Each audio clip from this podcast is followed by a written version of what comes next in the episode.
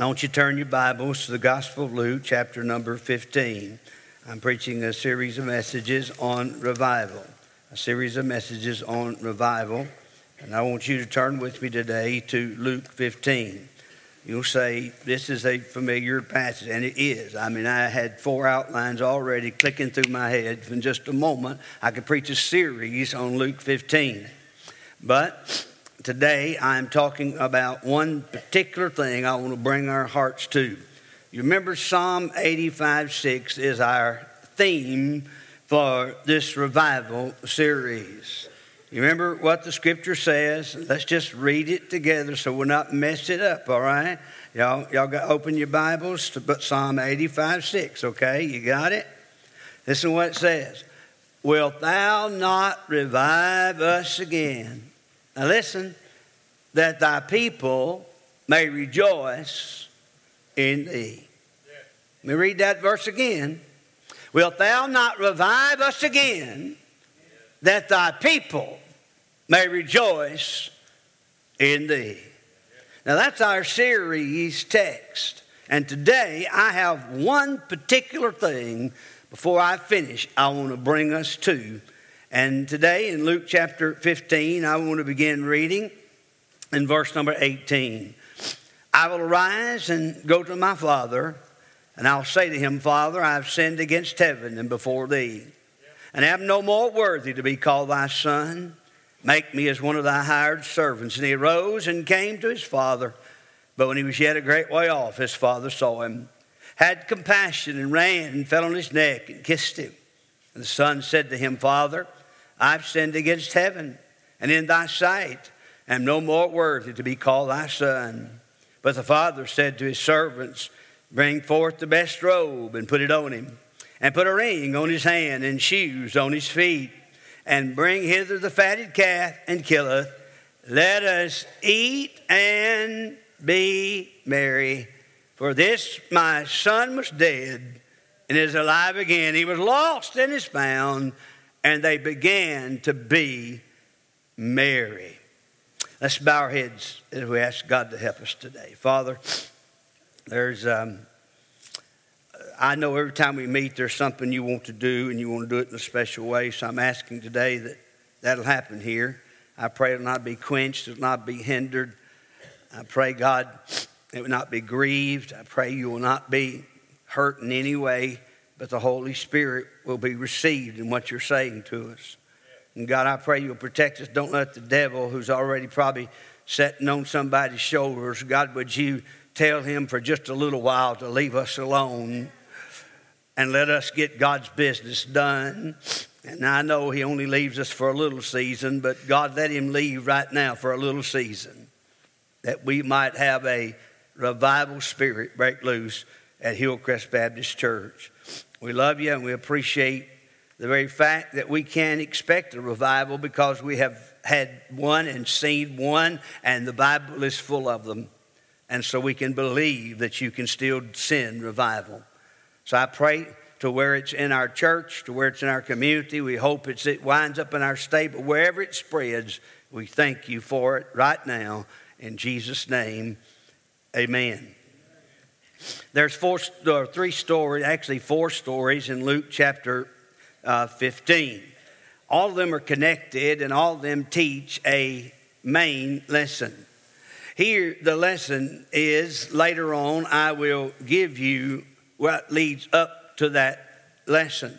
Before I do, I want to talk to you just a bit about revival because our young adults and our young people, and even some of you median age adults, have, have never, ever really been in a spirit of Holy Ghost revival.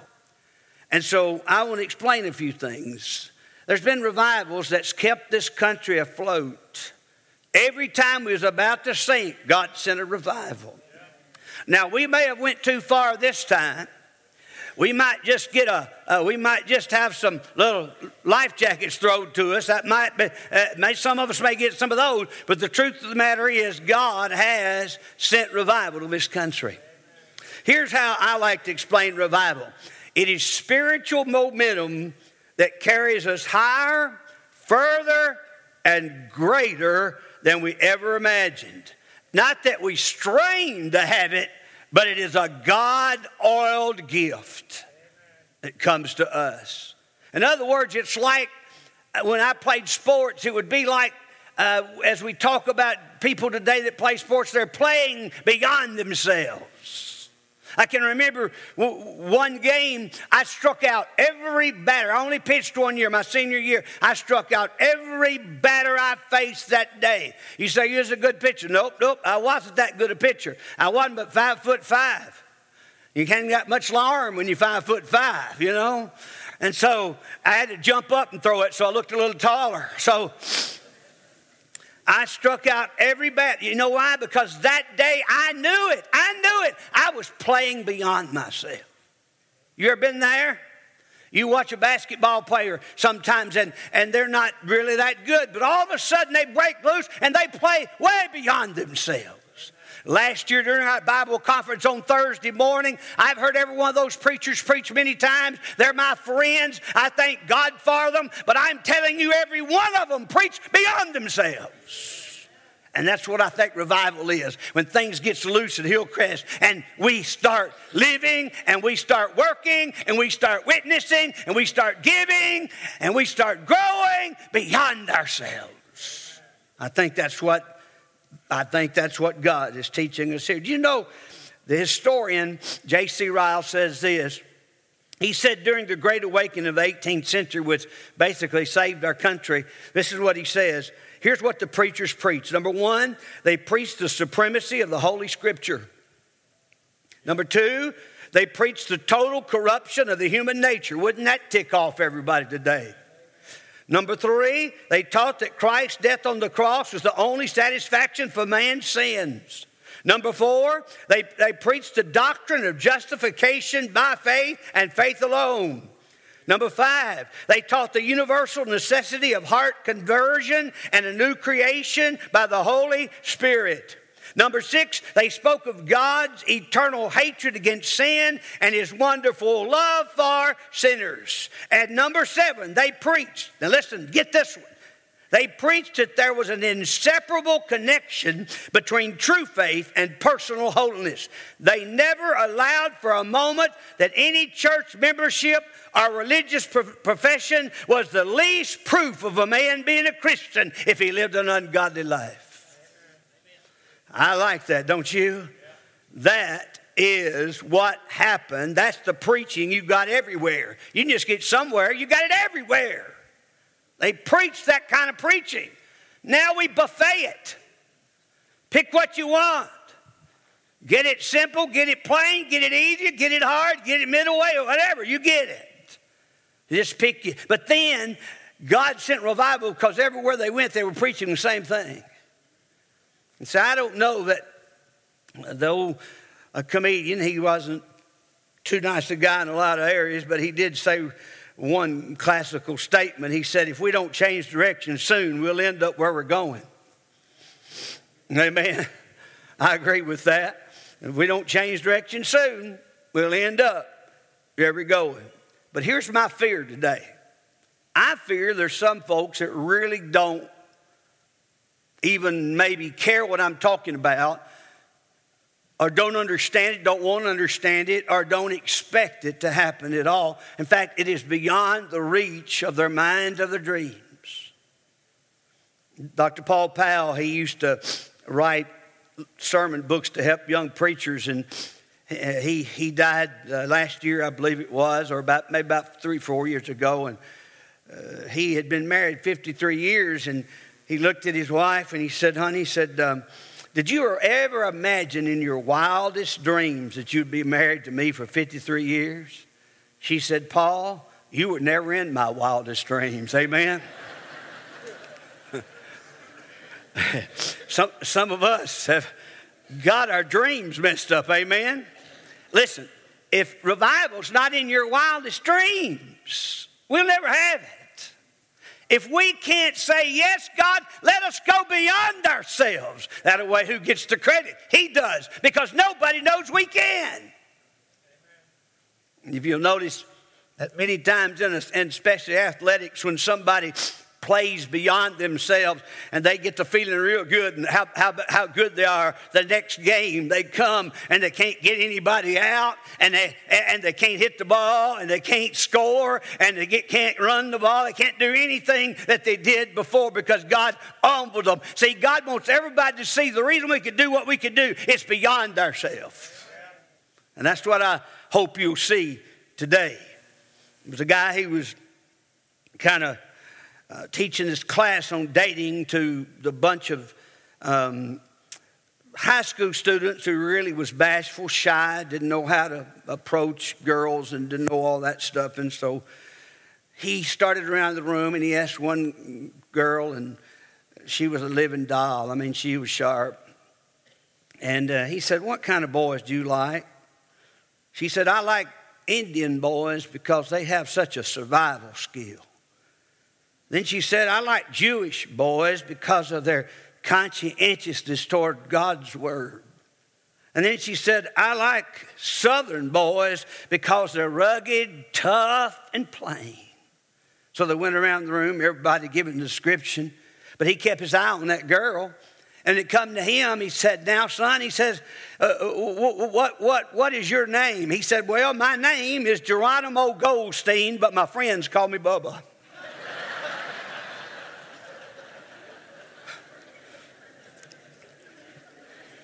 So, so today, let's call it like God calls it, okay?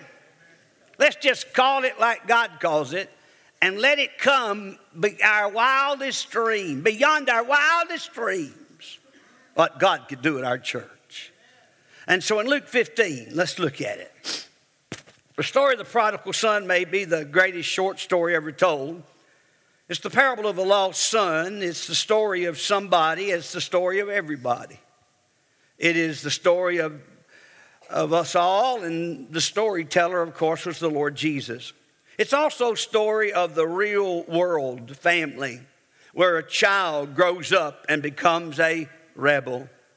We see them in those little pages of inserts of our our photo albums of the past and we see them with their school pictures and we see them with their braces on and, and we see them with their little trophies and they look so good, but then they grow up and they begin to break our heart.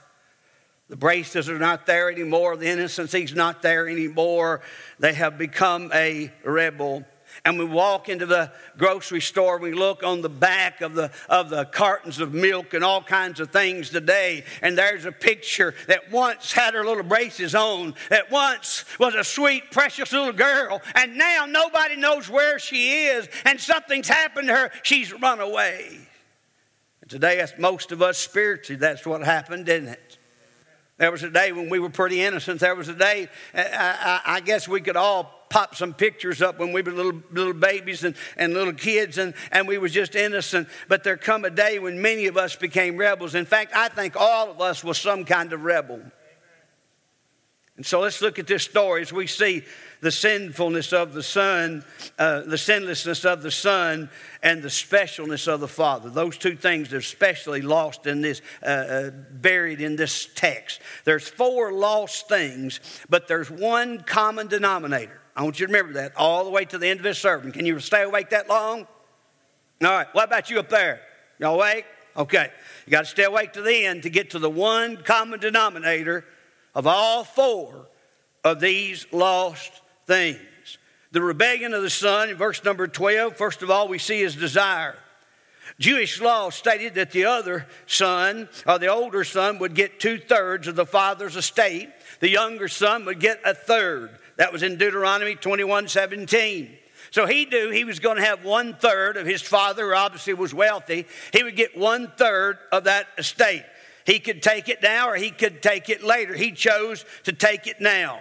His father did not necessarily have to do that, but he chose to let him go. It would be settled at the father's death or at retirement, but he didn't want to wait that long. He basically said, Oh man, I wish you were dead. Give me my money now.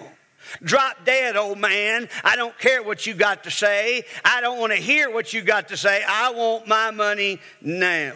I want to do what I want to do. I want to live as I please. I won't be like Burger King. I want to have it my way. If they don't up their hamburgers, ain't nobody going to eat their way. Amen. And I'm telling you, that's what this boy was. Uh, he said, I don't want to live like you live. I don't want to worship like you worship. I don't want to serve like you serve. I want to do it my way. That's called rebellion at its highest. He dropped dead, Daddy. You get on my nerves. You're bugging me. You're cramping my style. You're hampering my life. As soon as I can, I'm out of here. So he didn't like the father's discipline, and he didn't like the restrictions, and he didn't like the restraints. He was tired of hearing his father say no, and he thought he could leave and he'd be free. Some of you were like that. I was like that. In fact, just leave, I'll be free. I'll be free. I'll have no curfew. I'll have no rules. It'll be all my way.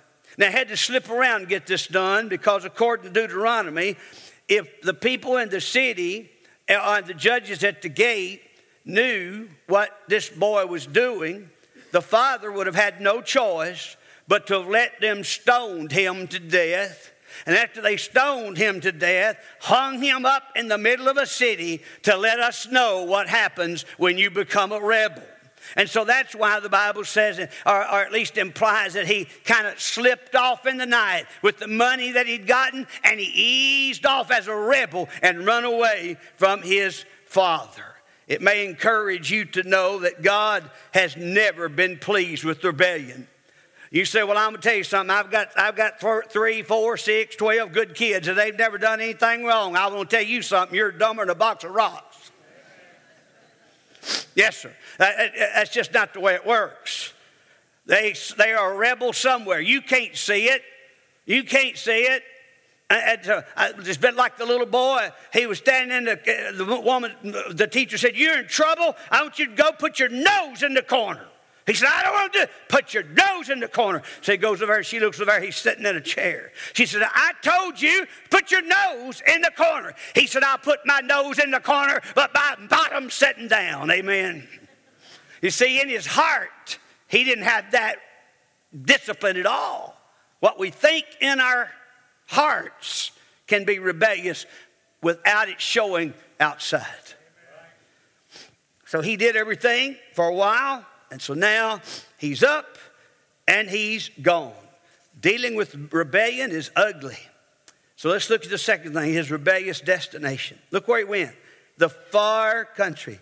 Anywhere to get away from God, anywhere to get away from mom and daddy, anywhere to get away from all those believing servants that he had there working, anywhere to get away. He goes to the far country. You say, How far is it? Well, I can tell you how far it was for me one step. Listen, folks, if you get one step away from God, you're in the far country. Because before long, it'll be another one, another one, and another one, and another one, unless you get the common denominator of our text today rebellious destination. Now, I want you to notice the second thing the release of the Father. Here, the Father decides to allow his Son to leave. So a few days later, he gathers up his belongings, split for the far country, thinking, I'll never come back again. I'm free at last, free at last, free at last. That's what he said. Not easy to let them go in rebellious spirits, your own child. But there comes a time when we must withdraw all support from them and let them leave. Y'all hearing me? You keep bailing them out of jail and you keep bailing them out of trouble and you keep bailing them out of, out of all kinds of suspensions and you keep bailing them out of every trouble they get to, they'll stay a rebel and die in hell. You're not helping them, you're hurting them. I know we can get, go along. We're long suffering with our kids, and we ought to go forward with them as long as we can. But there comes a point where God says, let them go. And you'll notice this father didn't go after him. He didn't go after him. You see, there is no, let me tell you something. If you want to be a rebel, and some of you have been, like um, all of you, I think, have been, if, and if you're here today and you are a rebel, let me tell you, there is not one promise God gives to you except the fact that you are destined for misery. Nothing else. You can't claim anything else, no matter what kind of trouble you get into. But the Father couldn't let the rebel ruin the whole home, so he had to let him go. You see, you got more to think about than just that rebel.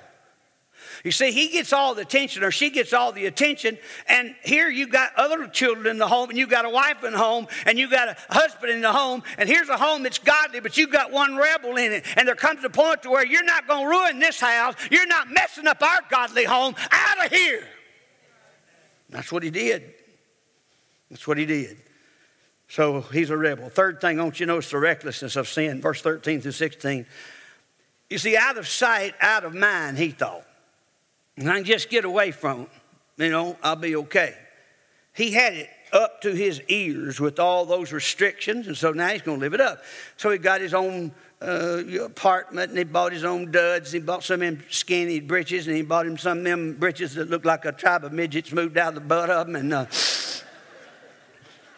he got some tattoos run up and down his arm, and some that run up to his chin, because he want everybody to see he's tattooed up, and he's got him some studs here and some studs there, and he's even got a, a, a chrome wheel stuck in his ear. Son, he's living her up.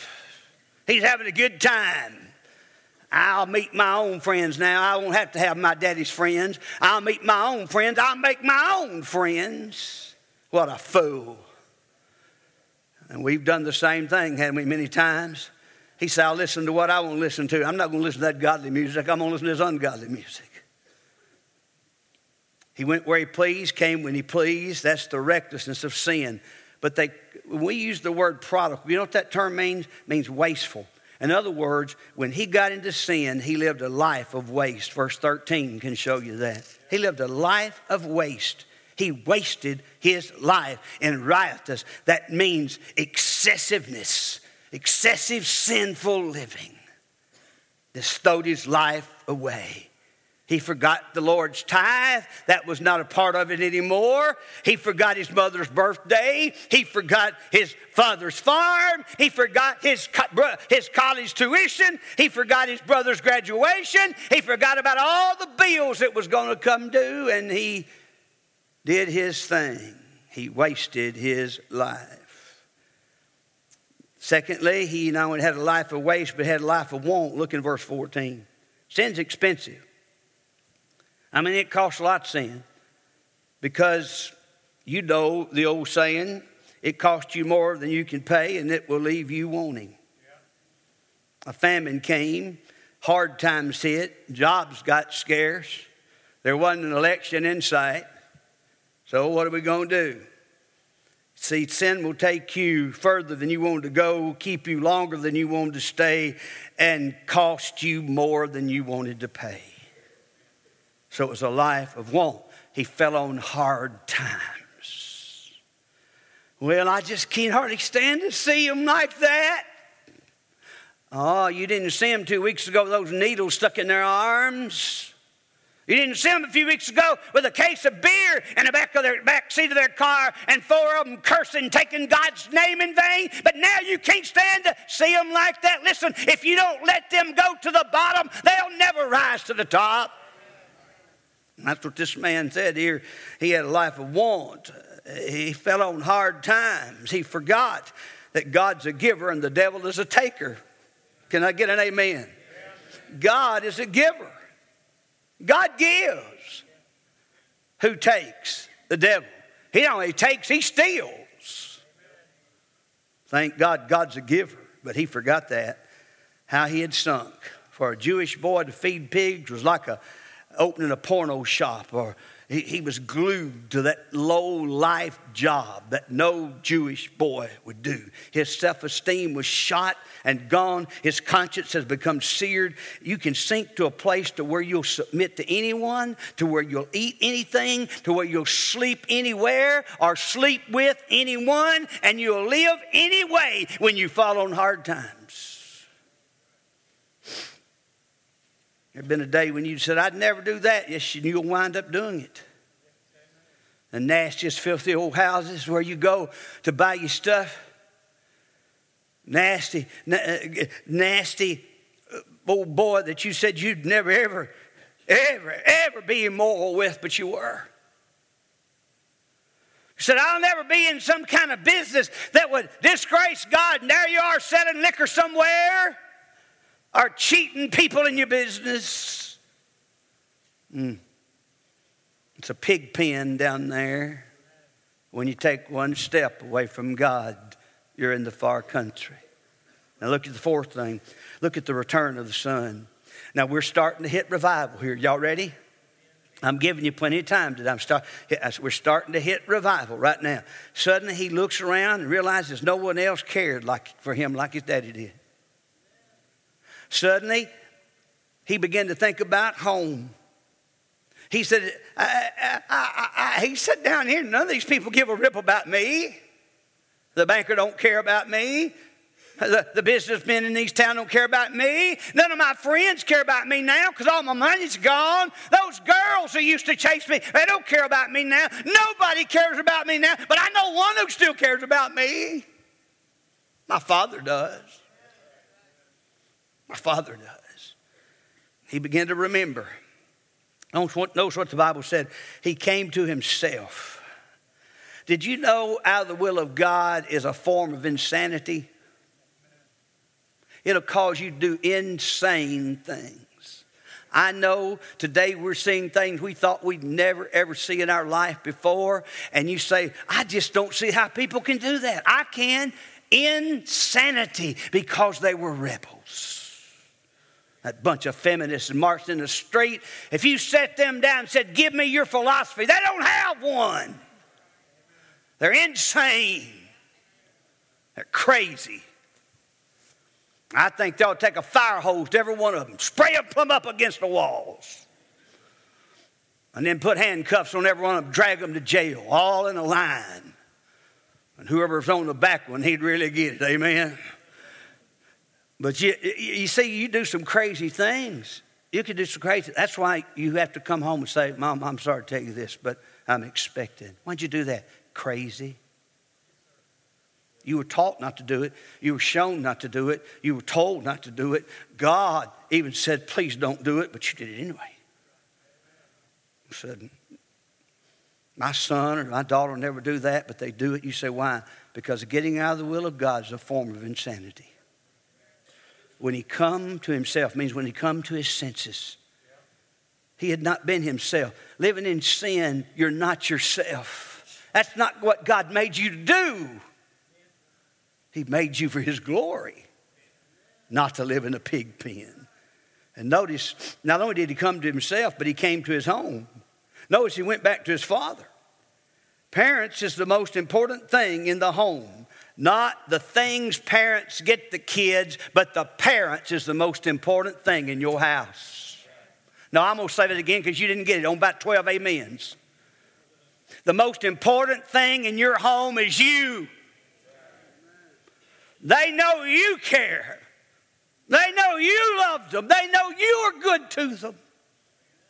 They know you gave them all those things, but none of those things helps when you're in the pig pen.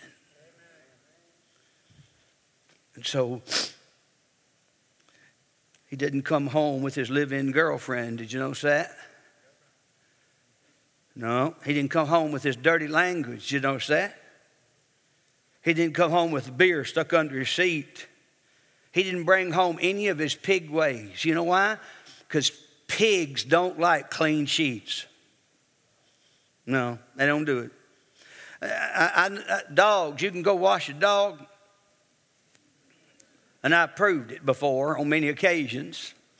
You can go wash a dog if he's outside in the summertime. And so you think, well, I'll just wash the dog off here and get him cleaned up, looking pretty, and brush him down, you know. And he'll stand right there and let him, because he likes that water running over him in the hot sun. Summertime, he like cool water runs on. Him. He'll stand right there and let you wash him and scrub him up real good. And you'll think, man, he looks really good. And then, and then you'll turn him loose. And he will not go to the thickest grass and roll. He'll go to the dirtiest spot in the yard and roll. And he'll come back dirtier than he was before. Y'all hear me? And see, you if you want to come back to daddy, you got to leave your pig pen ways. Mm. But look, look, look here. Look at the father looking. His father saw. Never passed a day, I believe, that that old man didn't look up. I hope my son comes home today. I hope my boy comes home today. I don't know, was the father looking, but the father was longing. He had compassion and he ran. And in that day, for a senior adult to run was considered disgraceful. And he said, I don't care what people think, my boy's coming home. He had been longing for him. Friend, I want to tell you, you got a Father in heaven that's looking at you and looking over you and looking for you, and you've got a Father that is longing for you to come home. But I want you also to know you have a Father that's loving you. The Bible said He kissed him. Oh, oh, how He wanted this day to come. Perhaps that old boy looked at his pig master. He said, I tell you what, old boy, you just keep this old pail, this old nasty slop bucket. I'm going home. You don't care nothing about me. Nobody else down here cares anything about me. I'm wasting and throwing away everything I got. What a fool I am. I'm going home. And he pulled his nasty feet out of that pig pen and he heads down toward his daddy's house, stinking and smelling, and, and, and the awfulest looking sight you'd ever seen, the hair matted, and he was a mess. But the father kissed him.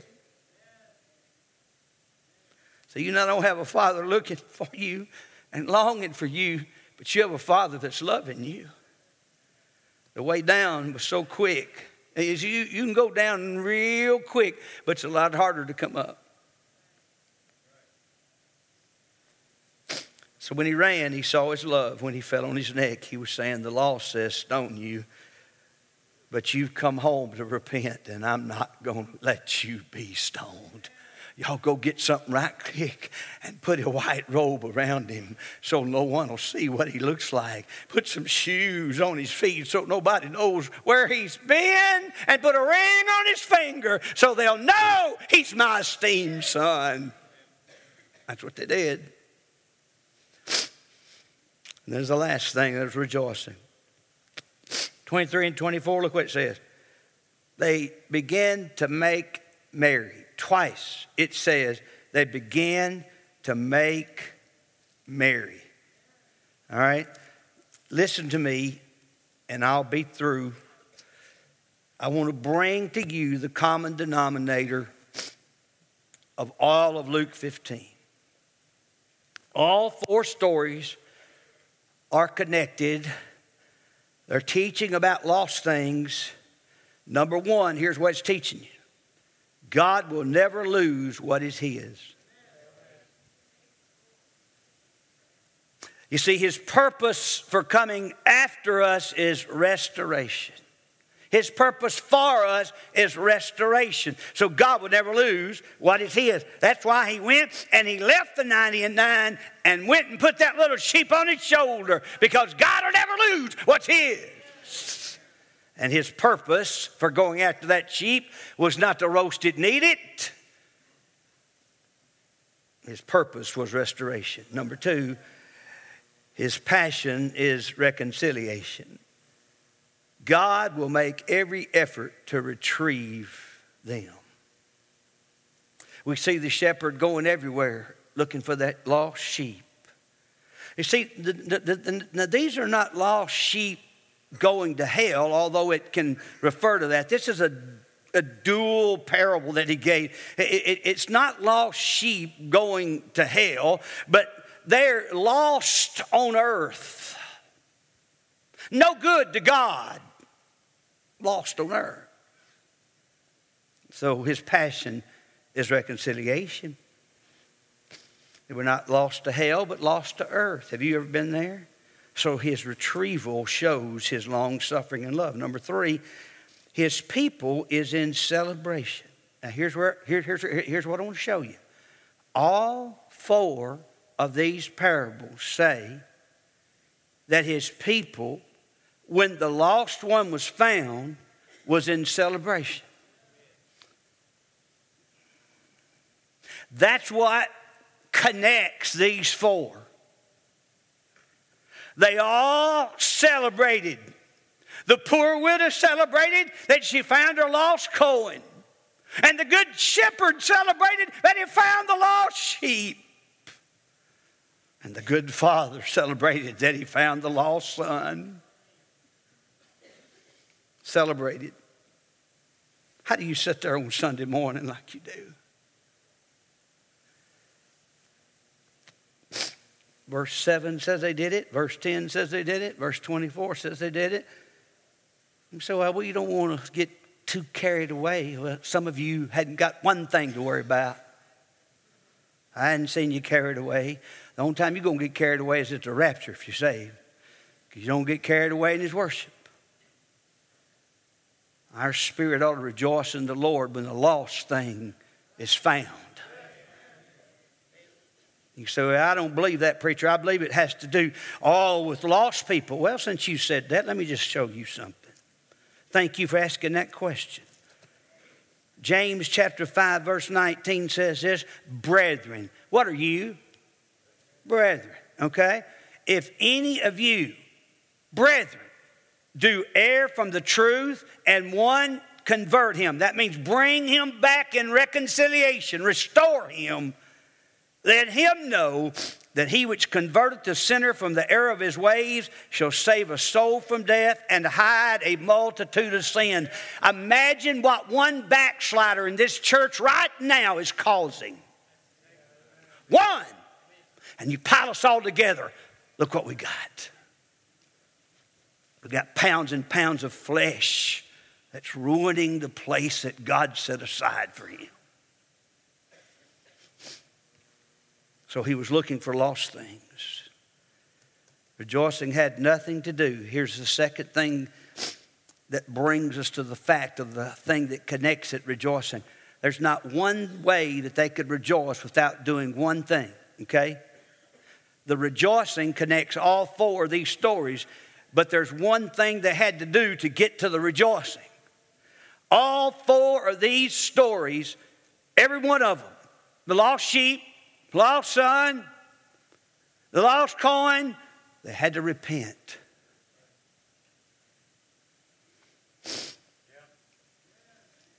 And the Bible said that they get all upset and up excited and happy and having spells in heaven when one, when just one Uh, uh, uh, that's what he says back in Luke 15. I'm not messing with you, I'm just telling you the truth. Look at verse 7. I say to you, likewise, joy shall be in heaven over one sinner that repenteth more than over 99 just persons which need no repentance. When here's a man that is either lost in sin and gets saved, or here's a backslider that comes back to God, heaven goes crazy in praise. Oh, you say that's angels. No, it's not the angels. The angels don't even understand it. How can they do it? They don't even understand it. All they're doing is praising the Lord, glorifying the Lord, but they can't understand why we get excited when somebody comes home. So you want to tie these together, repent. And I found out that's the reason we can't have revival.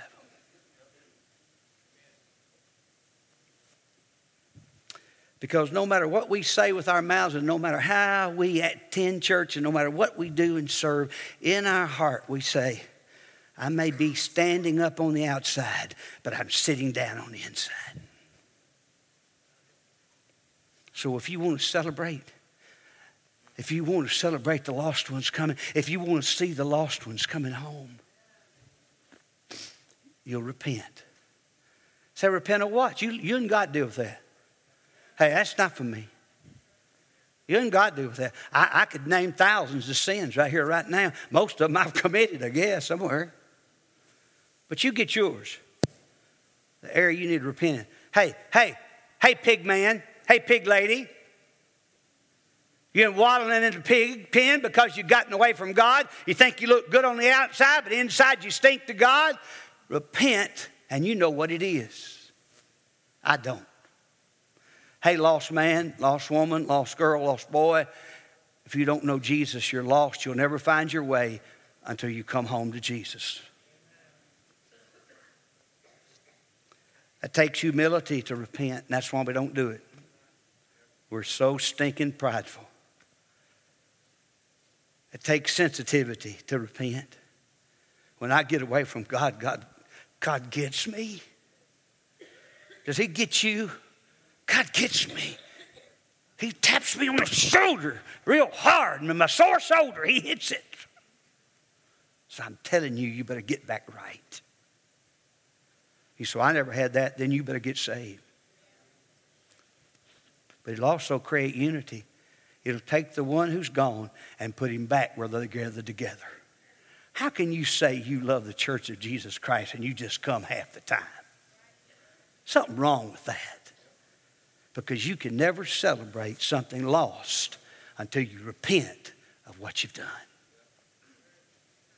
Then it will restore your testimony.